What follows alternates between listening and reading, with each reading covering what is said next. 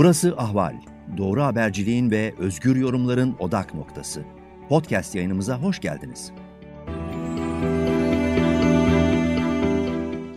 Merhabalar, ekonomi gündemine hoş geldiniz. Ee, her hafta olduğu gibi ben Güldem Atabay, Eser Karakaş'la beraberim. Eser, hoş geldin, nasılsın?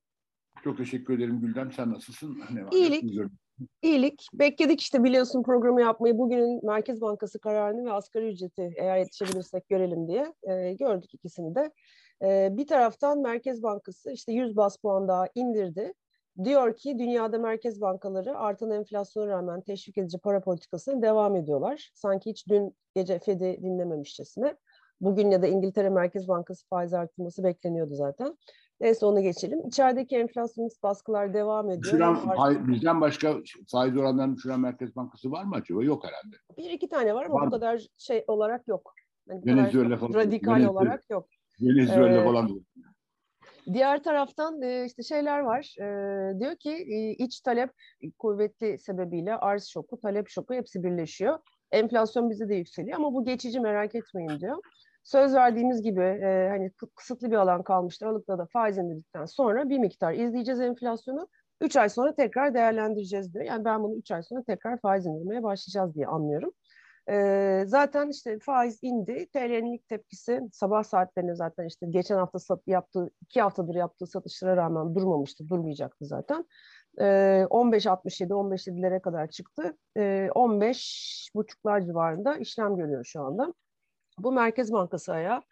Askeri e, ücrette 4.250 net açıklandı. E, iyi bir gelişme olan, sürpriz gelişme olan da işte vergilerin bir kısmı azaltılmış üzerinde. işverenden yük 450 TL düşüyor. E, ancak e, yani işçi tarafına biraz daha olumlu yansıyor. Ama tabii rakamlar nedir? Açlık sınırının 200 lira üzerinde aslında. Hani bu bir gerçek. Enflasyon yükselirken bunu biz Mart-Nisan ayında eridiğini göreceğiz. Dolar bazında da işte 384 dolardan 275 dolara inmiş durumda ki Sayın Cumhur... Cumhurbaşkanı açıklamasında şunu söyledi. Açıklaması, senin söylediğini söyleyenlerin için hiç iyi konuşmadı. Bak hiç iyi konuşmadı. Ben zaten hani mandacı ekonomisti olduğum için artık böyle bir rahatladım. Hani aklıma geldi söylüyordum. Çok, çok çirkin şeyler söyledi. Evet. Böyle bir Dolayısıyla diyor ki biz... Basit evet. bir analiz bu ya. Sene başında evet. 384 dolar, şimdi 205 dolar. Yani doğru ya da Dolar yanlış. Dolar bazında mı verdiniz eskiden ki böyle yapıyorsunuz diye? Ya bir karşılaştırmadır ülkeler arasında. Bunlar yapıyor yani. Bunlar işte dünyanın adamı, ülkenin düşmanı. Ya evet. haddini, haddini bilsen ya sen cumhurbaşkanısın. Evet.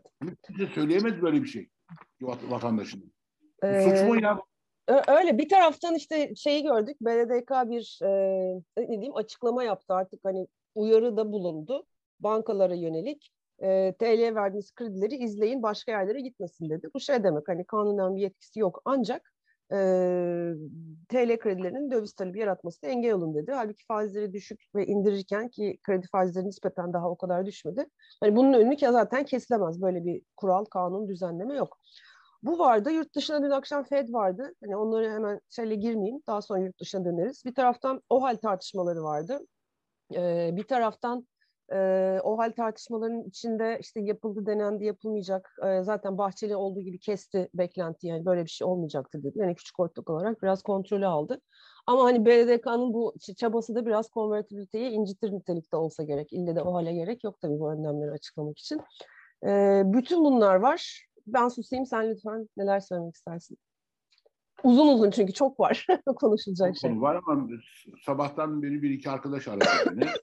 İşte mesela faizler düşerse, düşürülürse sence dolar ne olur diye bir soru soruyorlar. Şimdi e, ismin önünde bir akademik ünvan var ya, o yüzden sanki faizler bir puan düşürülürse dolar ne olur ya da bir ay sonra, iki ay sonra dolar ne olur? Herhangi biri, herhangi biri bilebilirmiş gibi soruluyor. Bu imkan. Şöyle bir metafor yaptım, onu tane tekrarlayayım ama başında şey de söyleyeyim. Ee, rakı sağlığa zararlıdır. Bilmem var ya, Lütfü'nün böyle bir şey var ya, onu, ondan sonra onu söyleyeyim, başlayayım. Yani bir adam iki büyük şişe rakı içer bir akşam. Sonra da arabasına biner. Ağaçlıklı bir yoldan araba kullanmaya başlarsa sorulabilecek soru şudur. Yani e, ağaca vuracak mı diye bir soru yanlış bir sorudur. Mutlaka vuracaktır. Ama hangisine vuracağını bilemez.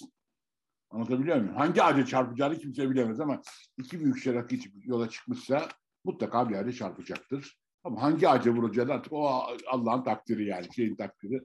Onun dışında hakikaten şu anda bir dolar kuru yani 2022 ortalama dolar kuru kaç olacak? Bunu kimse söyleyemez. Bunu kim evet. mümkün değil böyle bir şey söylenmesi.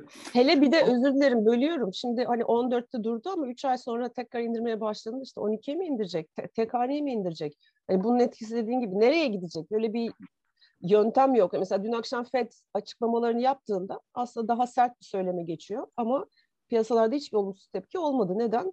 Biliniyor ne yapacağı, nereye doğru, neden yapacağı, veriler geldikçe ne yöne eğileceği bilmiyor. Biz de tabii öyle değil deyip susuyorum tekrar. Yok sen de e, programa girmeden önce e, kamu maliyesi şeyi açıklanmış bugün. Sen ona da daha iyi bakmışsın. Dün, dün, dün bütçe açıklandı. Ondan evet. sonra gayet iyi şey olmuş e, sonuçlar. Ama şimdi 2003'ten 2008'e 2009'a kadar ki iki büyük çıpası vardı şey Türkiye'nin. Bir tanesi kamu maliyeti. Yani bütçe çok iyi gidiyordu. E, anlaşılan hala kötü gitmiyor. Ama ikinci büyük çıpa da AB'ydi. Avrupa Birliği Konseyi bu hafta artık resmen açıkladılar. Yani Avrupa Birliği Konseyi resmen açıkladı ki e, Türkiye ile müzakereler şu anda donduruldu. Allah'tan e, müzakere sürecini sonlandırmadılar. Yani onu, onu, da yapmak evet. mümkün ama bunu yapmadılar. Ama oy birliği yani Macaristan bile buna şey vermiş demek. Yani Orban bile destek vermiş. Türkiye bence en büyük çıpasını kaybetti. Avrupa Birliği müzakere sürecinin artık resmen dondurulmuş olmasıyla Avrupa Konseyi ile ilişkilerde belki de 19 Ocak'ta kopacak. Yani meşhur Kavala kararı ile ilgili. Dolayısıyla Türkiye bence en büyük çıpasını kaybediyor. E zaten kaynak arayışına işte şey yöneldi, körfeze yöneldi. Yani Avrupa'ya evet, kaynak olarak baktığı için. Kaynak bulması mümkün değil. O, o, çok doğru söylüyorsun. Ama tabii Türkiye'de çok garip işler oluyor. Yani e, mesela şimdi bugün saat 3'te açıklama yapacağını söyledi Erdoğan. 12'ye kadar falan şey toplantısı yoktu. E, hatta e, Halk TV'den bir gazeteci kız oranın boş şeyin e, Güven Sosyal Güvenlik Bakanlığı'nda, e, Çalışma Bakanlığı'nda e, resmini çekmişti. Demek her şey bir şekilde Cumhurbaşkanı'nın şeyine kalmış. Tabii tabii tabii hiç şüphe yok. Ondan sonra şimdi bu bir, bir devletin olmadığını gösteriyor. Sonra mesela stokçulukla ilgili şey yapıyorlar. Yani soruşturma başlatıyorlar. Ya kardeşim senin işin, devletin işi insanların stok yapma ihtiyacını duymayacağı bir ekonomik ortam üretmektir. Anlatabiliyor muyum? Yoksa stokçulukla mücadele etmek değildir. Bu, bu, bunu anlamak mümkün değil. Yahut da bu böyle bir devlet yok demektir yani bu. Ondan sonra BDDK hiçbir piyasa ekonomisinde olmayacak korkunç bir karar aldı. Aslında bu yavaş yavaş Türkiye'de ben olumsuz bakıyorum. Yavaş yavaş konvertibiliteden vazgeçmenin işaretleri gibi geliyor bana. Yani ya, e, faiz indirecekse başka çare var mı zaten? Yani ya faiz artışı yapacak ya bunu yapacak. TL kredisi almışsan TL olarak kredi almışsan bunu dolara çevirenler önce Numan Kurtulmuş denen o adam e, şey yaptı. Ahlaksız e, dedi. Ahlaksız dedi. Neyin ahlaksızlık, kimin ahlaksız olduğu tartışmasına girmiyorum burada. Yani neyin ahlaksızlık evet. olduğu konusuna. E, yani BDK herhangi bir TL kredisini, TL bir krediyi dövize çevirmenin e, BDDK tarafından soruşturuluyor olması Türkiye'de piyasa ekonomisinin sonudur. Yani, bundan sonra şey boşuna değildi yani aslında çok da temelsiz değildi İzzet Özgenç, Profesör İzzet Özgenç'in bu olağanüstü halle ilgili yaptığı açıklama. Ee, ya, böyle bir devlet olur mu? Bir Mali Hazine Bakanı'nın kardeşi dün akşam yorum yapıyor. Merkez Bankası faiz kararı ne olur diye. Evet ya e, etik olarak hani yapılmaması gerekir. Kanunen... Sadece kanun olmaz. Hayır, olmaz bu. Ya şu anda eğer bu olay Amerika'da olsaydı, Amerika Amerikan Hazine Bakanı yani şu anda Janet Yellen'ın kardeşi bu açıklama yapsaydı şu anda e, FBI muhtemelen Janet Yellen'ı sorguya çekiyor. Doğru. Bir doğru. FBI şey demiyorum. Çünkü federal bir suç bu. Anlatabiliyor doğru. muyum? Yani e, o, yani Seydullah Nebati. Sözde çıktı aklı benim içimden geçen pas geçmesi ama bir, bir puan düşürüleceğini düş öngörüyorum dedi. Söyledi de oldu. Maliye Bakanı'nın bu kabul edilebilecek bir şey değil. Ya bütün bunlar Türkiye'de devletin bittiğini gösteriyor. Bakın bu hafta üç tane müdahale yaptı Merkez Bankası. Merkez Bankası piyasaya müdahale yaparsa bunun sonucu almak için yapar. Üç defa müdahale ediyor. Ki 4,5 milyar dolar civarı. Kurlar, kurlarda artış duruyor ya da çok az düşüyor. Bir saat sonra tekrar eski pozisyonuna geliyor. Bu Merkez Bankası denen kurumun piyasalar, siyasi aktörler, iktisadi aktörler tarafından ciddi alınmadığını Ne korkunç bir şey bu. Tabii tabii. Böyle bir, böyle bir şey ya, olabilir mi? Bir, bir de şey değil, hani böyle bir bir seviyeyi mi koruyor belli değil. E, faiz indiriyorsun, zaten parasal gevşeme yapıyorsun. O zaman neden TL'yi koruyorsun?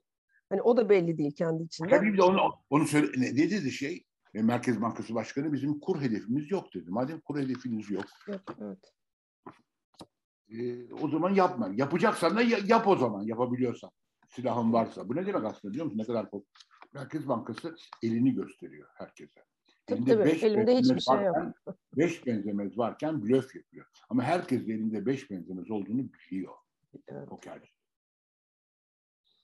Bu ne demek evet, biliyor musun? Evet. Ya? Oyunu Poker, kaybettin demek. Evet. Oyun, oyunu kaybettin. Büyük, para kaybettin demek. Evet. Yani, Öyle oluyor zaten. Elini açıyor. Beş benzemezim var diyor. Yani o şey okumasını bilen herkes, bir sokaktaki herkes okuyamıyor mu? Bir sürü insan Merkez Bankası bilançosunu okuyor ve okuduklarını halkla paylaşıyorlar. Tabii. Orada gözüküyor. Yani şey rezervlerinde. E, brüt rezervlerden bile gözüküyor. Çünkü swap şeyleri belli, miktarları belli. Yani senin net rezervin eksi 40 milyar dolarlar şu an dolaşırken e, piyasaya müdahale etmeye kalkarsan Tabii. Beş, beş benzemezi blöf yapmak demektir. Dolayısıyla yani, zaten durmuyor. Yani bir, bir, bir saat, iki saat belki baskılıyor. Arkasından zaten gidece, gideceği yere gidiyor. Asgari ücret biraz nefes aldıracak insanlar herhalde asgari ücret şeyi. Asgari ücretten gelir vergisinin kaldırılmasını 2022'den itibaren olumlu karşılıyorum. Bu alınmış, son zamanlarda alınmış belki iyi yani doğru karar. Ondur. Ha bu bu enflasyon bu şey mutlaka kemirecek, götürecektir ama sonuç olarak bu gelir vergisi tabi olmaması artık şeyin e, asgari ücretin önemli bir şey karar olarak. Önümüzdeki seneler inşallah bu kurdaki bu çılgınlık biter. Bu büyük fahiş hatalar son bulur. Ama şey yani geriye nasıl bulacak? Nasıl bulacak? Mesela yani seçimle gitmeleri lazım. Bu hükümetin değişmesi lazım. Vallahi hükümet de yani hükümetin değişmesinden de çok şey değilim yani bilmiyorum derler. Ee, ya olur olmaz bilmiyorum ama hani bu politikalardan çark olur mu sence bu bu e, yaklaşımla? Neyse yani sen asgari ücretten devam et ben şimdi araya geleceğim. Cennete atlamayacağımızı tahmin ediyorum. Yani onu da söyleyeyim. Yani seçim olsa hükümet değişse bile bir anda. Yani bu hafta bana çok kızdılar sosyal medyada. Ben çünkü Twitter'ı çok sık kullanıyorum. Cumhuriyet Halk Partisi e, bunu geçen hafta söyledim mi? Yok geçen hafta söylemedim. Yani. Cumhuriyet Halk Partisi Grup Başkan Vekili Sayın Engin Altay e, Dışişleri Bakanlığı bütçesini tartışırken e, Mevlüt Çavuşoğlu'yla orada bir gazeteci Mevlüt Çavuşoğlu'na buraya para istemeye mi geldiniz gibi Katar'da olan basın toplantısında bir sordu. Engin Altay burada e, bizim Mevlüt Çavuşoğlu yani Dışişleri Bakanı'nı eleştirirken şöyle bir ifade kullandı. Ben olsaydım o gazetecinin suratını iki tane tokat çarpardım. Hı. Biliyor musun? Bir basın toplantısında Dışişleri Bakanı'na soru soran bir gazeteci için bu ifadeyi kullandı. Şimdi ya bunlar beni biraz şey yapıyor. Ya bu ya ben hani oraya gelene kadar buradaki ileri şey onlar iktidara gelecek de bunları yapacak da biz eleştirelim ama hani onu geçtim ben. Biz şu anda yıllardır başımıza gelenlere bakalım. Da, o da ben güven oraya odaklıyım. Güven vermesi lazım. Gü- güven vermesi lazım tabii iktidar de- değişimi için ama. Muhalefetin güven vermesi lazım. Evet. Ben iktidara girsem düzgün işler yapacağım diye. Ama bir grup başkan vekili şey diyorsa iki tokat çak çakarım o gazetecinin suratına baktıklarla konuşabilirim. Denmemesi lazım tabii ki. Tabii ki. Bu, yani beni, beni beni rahatsız eden şeyler bunlar. Evet. Evet yani. İstersen bir de tavan yaptılar. Üç, üç yere mücadele için geldiler. Neydi üç ye? Tekrar söyleyelim. Yolsuzluk, yoksulluk. Yolsuzluk, yasaklar. Yasaklar evet. Yasaklar. Şimdi üçünde de Türkiye tavan yaptı. Yoksullukta korkunç bir noktaya geldi Türkiye. O ekmek kuyruklarını falan bize utanmadan diyorlar ki bunlar mizansen. Binlerce insan kuyruğa girmiş. Ondan sonra e, ekmek kuyrukları bunlar. Halk ekmek şeylerinin önünde. E, yolsuzluktan söylemeye de gerek yok. İnanılmaz boyutlara gelmiş vaziyette yolsuzluk şey, şeyi. Ondan sonra yasaklarda da mesela YouTuber'lara ev hapis cezası verdiler. Sokakta röportaj yapıyor çocuklar ya. Yani bunu yap, bunun yasak olduğu bir Türkiye'ye getirdiler Türkiye'yi. Yani bu korkunç bir şey. Üç yerde tavan yaptık yani. Evet. Dört Y oldu en yüksekti. Yüksek. Yani üç Y'nin en yükseğine geldik. Öyle vallahi. Evet, öyle. evet çok Yok estağfurullah. Yani bunlar içeridekilerle. Bir de e, dış dünyaya bakarsak e, aslında bütün konu enflasyon. İşte bir de tabii ki yüksek borç. E, belki o görme şansın oldu mu olmadığını bilmiyorum. Bu aralar sen derslerle yoğunsun ama dün IMF'nin de bir e, raporu demeyeyim de bir sayfasında bir e, küçük raporcuğu çıktı. Dünyadaki borç artışından rekor seviyeye ulaştığını, gelişmiş gelişmekte olan ekonomiler açısından bunun sorun olduğunu, enflasyon yükselirken para politikası ayarlamaları yapılırken e, bunu çok dikkat edilmesi gereken hassas bir denge kurulması gerektiğinden bahsediyor IMF. Bir taraftan da diyor ki gelişmiş ekonomilerin evet borçları daha yüksek ama finansal piyasaları da daha derin. Sorun nasıl yine gelişmekte olan ekonomilerde. E, her zaman öyle. Bunu vurgulamış. Dolayısıyla bir taraftan borç sorunu var. Bir taraftan işte yükselen küresel enflasyon eşliğinde e, yavaş yavaş bütün merkez bankalarının bu da adapte oluşu var. Fed işte ilan etti. Kapıyı açıyor. E, tahvil alımlarının Mart gibi sıfırlanıyor. Arkasından da Nisan-Mayıs gibi faiz artışlarına başlıyor. Beklenenin ötesinde 3 adım 2022, 3 adım 2023, 2 adım da 2024 gibi ve kısaca 2024'de uzadığını gösteriyor. çok önemli bir karar ama neden? Adam bir yol haritası çizdi. İki yılda evet. ne yapacağını bütün Evet. iktisat hem Amerika'ya hem Amerika dışına ben Evet. bunu yapacağım ona göre şey yapın dedi. Hazır Enflasyon geçici diye bakıyordum ama beklediğimizden daha kuvvetli toparlandı. Özellikle istihdam piyasası dedi. Yayılmaya başlıyor. Bu tehlikeli bir seviye dedi. Ya hala- Yüzde dörde Yüzde- evet dört buçuklar. e, Üç buçuk imiş hani pandemi öncesinde onu hatırlatıyor. Arkasından da hani eksik bıraktığı neydi? E, bir de Fed'in 2008 küresel finansal krizden beri büyüttüğü bir dev bir bilançosu var. Özellikle bu pandemiyle beraber 4 trilyon dolardan çok hızlı bir buçuk iki senede 8 trilyon dolara çıkmış. İşte. Onu onu kenarda bıraktı. Asıl hikaye aslında piyasaları böyle gümbür gümbür aşağı çevirecek, varlık fiyatlarını e, çöküşe götürecek, çakılacak şey. O bilanço büyüklüğünü ben küçültmeye başlıyorum dediğinde. Ayda 30 Demedi. milyar dolar çekecekmiş ama yine. Ha bu şey tahvil çekmiyor. Yani şöyle tahvil alım programı Varlık alınan durduruyor. Ama Evet. o o 120 verdiği zaman aylık 30'unu çektiği zaman zaten kalanını yine vermiş oluyor. Aslında bilanço büyümesi 3 ay daha Evet. devam ediyor. Nispi bir azalış. Evet, Nispi. ondan sonra sıfırlandığında artış, ondan sonra ne zaman bu bilançoyu küçültmeye geçeceği bu planın içinde yok 3 senelik planda. Asıl hani e, zaten kritik noktada o. E, o beklenirken işte bu hafta önemli bir şey e, İngiltere Merkez Bankası işte omikron etkisiyle artıyor vakalar. Acaba erteler mi dendi? Geçen ay da böyle e, pandemideki yeni varyantları görmek üzere ertelemişti. Hiç de ertelemedi. Faiz artışını yapıverdi bugünkü toplantısında. Yani dünya o tarafa gidiyor, yükselen enflasyonla mücadele ediyor. Bunların büyümede etkisi muhtemelen 2022 değil, 2023'te olacak küresel ekonomide. Bilmiyorum sen ne düşünüyorsun? Yani bu çerçevede biz böyle bir para politikasıyla işte ne diyor bizim Merkez Bankası? Hala enflasyon geçici, işte cari fazla vereceğiz seneye ortasında, seneye cari fazla vermek işte fiyat istikrarına da fayda sağlayacak e, gibi bir yaklaşımı devam ettiriyor. Bu aynı perspektif içinde biz nereye gideriz dünya o tarafa giderken?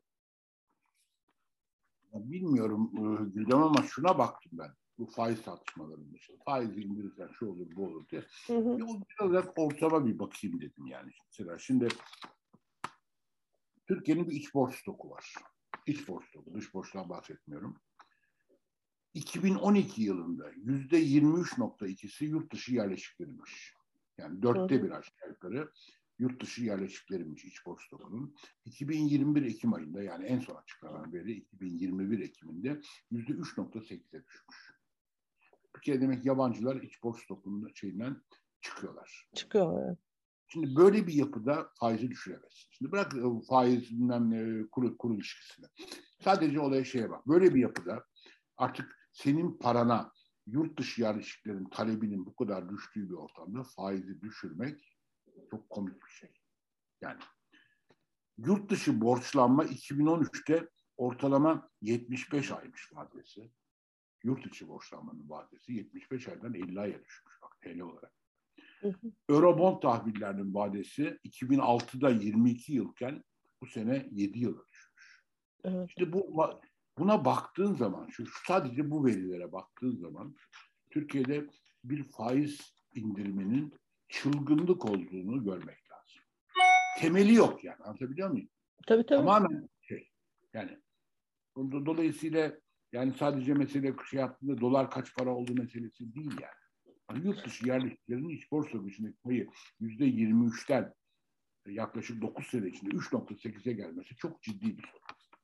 Çok bir, kaçmışlar, dağılmışlar yani. Hiç, hiçbir şey güven sorunu. Evet. E sen burada nasıl faiz indirirsin? Sen bunu faiz indirebilir misin? Ya işte o kaçanlara zaten onlar yabancı düşmandı dersen, e, biz üzerimize oynuyorlar. Faiz lobisiydi dersen. Yurt dışı yerleşik bıyıklı ama onların çoğu. Herkes biliyor bunu. Onların önemli bölümünün bıyıklı, kara, kara, kara tenli bıyıklılar. Ya yabancı yatırımcı da vardı öyle deme. Yani vardı ama vardı. vardı ama yani e, yani ikisi beraber mi ya? Bu kadar yüzde yirmi üçten yüzde üçe düşmüşse İkisi beraber değil. mutlaka ama yani düşünsene geçen hafta yani dünyanın en büyük kurumlarından UBS ben artık TL'ye tahmin yapmayacağım dedi. Yani bu, bu korkunç bir şey. Evet. Yani bugüne korkunç kadar şey. üstelik hafifte arka çıkmış TL'ye yani öyle bir banka UBS. Evet. Ee, ondan sonra e, eski yaz eski raporları lütfen artık kale almayın dedi. Yani. Almayın korkunç, dedi, evet. Korkunç bir laf. Evet. Korkunç bir laf. Yani Eurobond tahvili çok önemli bir şey Türkiye için. Yani şimdi musun 22 yıldan ortalama vade 7 yıla düşmüş. Bilmem. Evet. Yani Aynen öyle.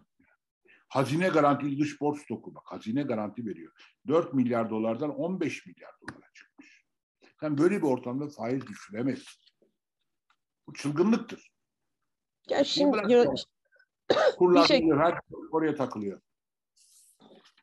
Ya zaten şey, e, mesela işte bu Cemil Ertem'in de dün sanıyorum Dünya Gazetesi'nde de çıktı bir işte röportajı açıklamaları yeni ekonomi modeliyle ilgili.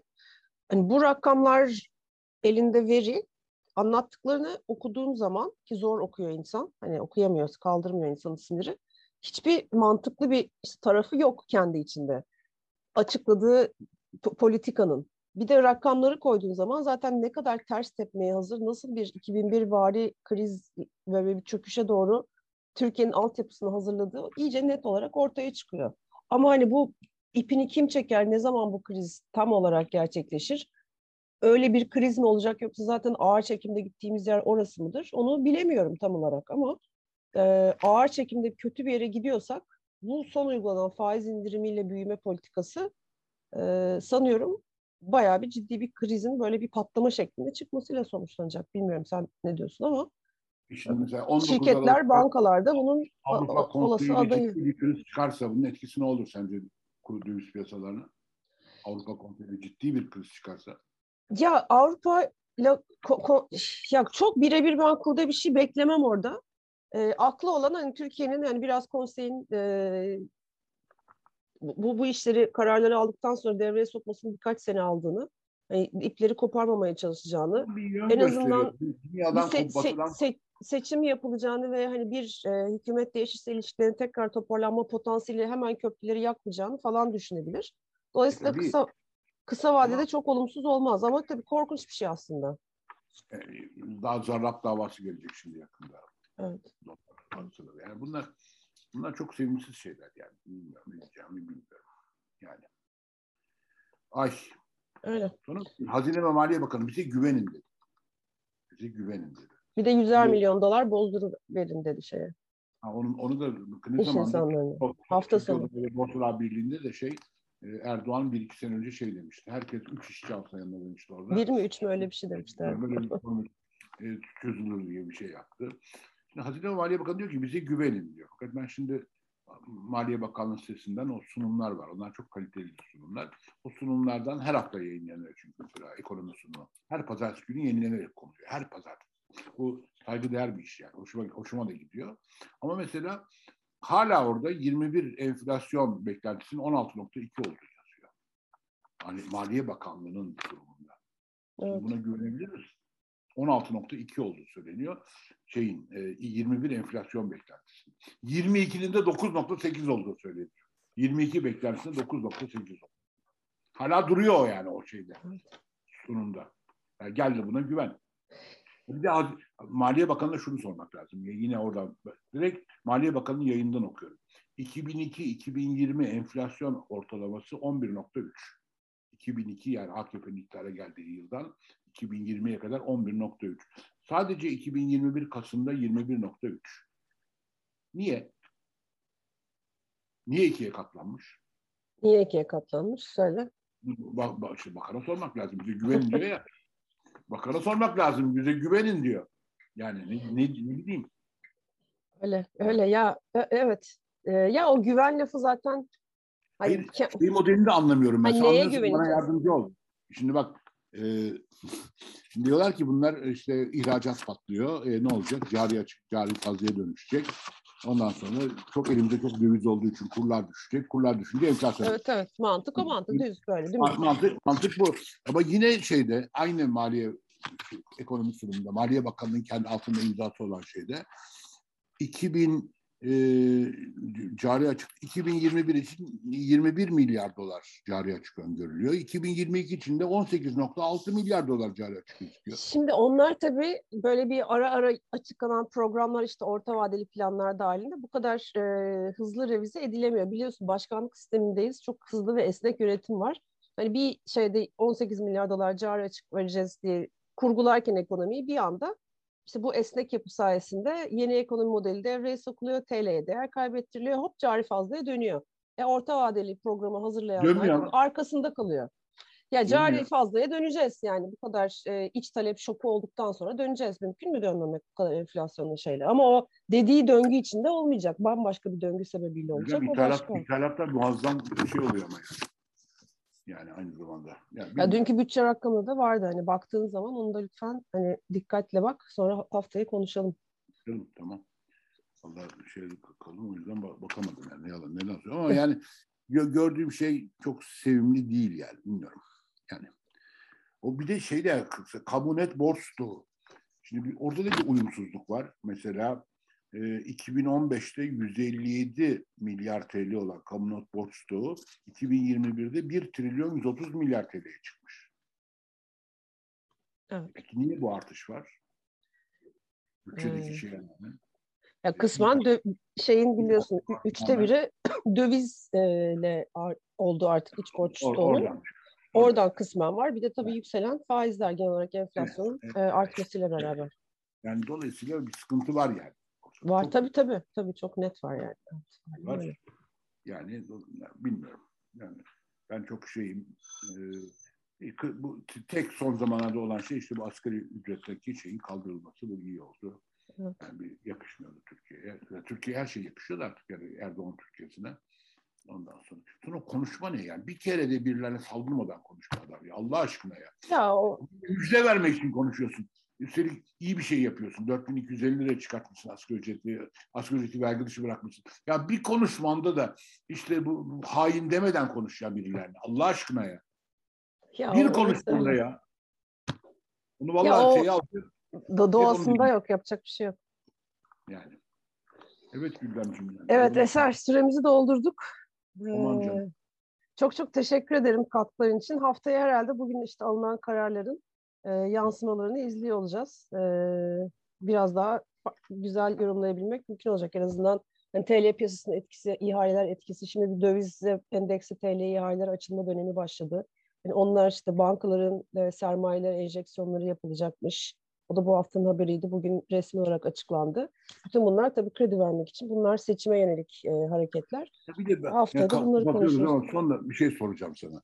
Yani bu. Mesela şimdi Vahdettin Köşkü'nde bir toplantı yapıldı. Şimdi orada Maliye Bakanı var. Maliye Bakanı'nda bir toplantı yapması Cumhurbaşkanı bu sistemi son derece normal. Merkez Bankası Başkanı'nın yarı normal. Onu kısmen anlıyorum. Ama Merkez Bankası Başkanı'nın orada olması yani çok şey değil. Mesela Amerika'da ya da Fransa'da e, Fransa'da artık bir şey yok ama Amerika'da kolay kolay Biden gel buraya Jerome Powell toplantı yapacağız diyemez mesela. Jerome Biden canı isterse gelme gitmez. Gitmez. Görevden alamıyor çünkü şeyi. E, Jerome Powell'ı. E, Amerikan Başkanı. Peki bir şey söyleyeyim. Bir de e, en vahimi şuydu. Sen nasıl yorumluyorsun? Kamu bankalarının genel müdürleri çağrıldı. Bu normal bir şey mi? Niye Garanti Bankası'nın genel müdürü yoktu da Ziraat Bankası'nın vardı? Bunlar hukuken eş, eş, eş, eşdeğer Eşit bankalar. statüde evet. Tabii, Eşit statüde bankalar. Yani Evet. demek sen bir Nasıl şey- bir avantaj oldu orada? Ha yani. Yani oradan şey Ziraat Bankası'ndan Erdoğan'a Erdoğan diyorum. Ne, Demirören'e kredi vermeyi biliyorsun. Demek bu ticari banka aslında aynı zamanda. Nasıl çağırabilirsin bir toplantıya? Çünkü kanunsuzluk, düzensizlik e, ve şey başkanlık yok. sistemi var Türkiye'de. Evet. Böyle bir şey olabilir mi ya? Bir ekonomi toplantısı kamu bankalarının genel müdürlüğü çağrılıyor. Ve Türkiye buna tepki vermedi mesela. Ben böyle hayretle izledim. Yani evet çünkü artık o, o sınır biraz geçilmiş durumda. Ne çıkacak yine peşindeyiz. Hani ilk zamanlar Aa, nasıl oluyor da bakın bankalarla işte özel bankalar konuş, konuşuyor, toplantılar oluyor diye şaşırırken artık biraz kanıksanmış durumda. Ama hani tersten bakınca da hani bunlar bu şekilde olduğu için ekonominin bu halde olduğunu da biliyoruz. Anlık kararlar işte Ben kimin ben neye göre e, neyse işte tamamlamayayım ben, ben öyle düşünüyorum. Öyle. Çok teşekkürler Gülden. Eser'cim çok, teşekkür ederim. Dinleyen herkese çok sevgiler. Ee, sabır diliyorum. Ya zor günlerden geçiyoruz ekonomik olarak. Bakalım nereye varacağız.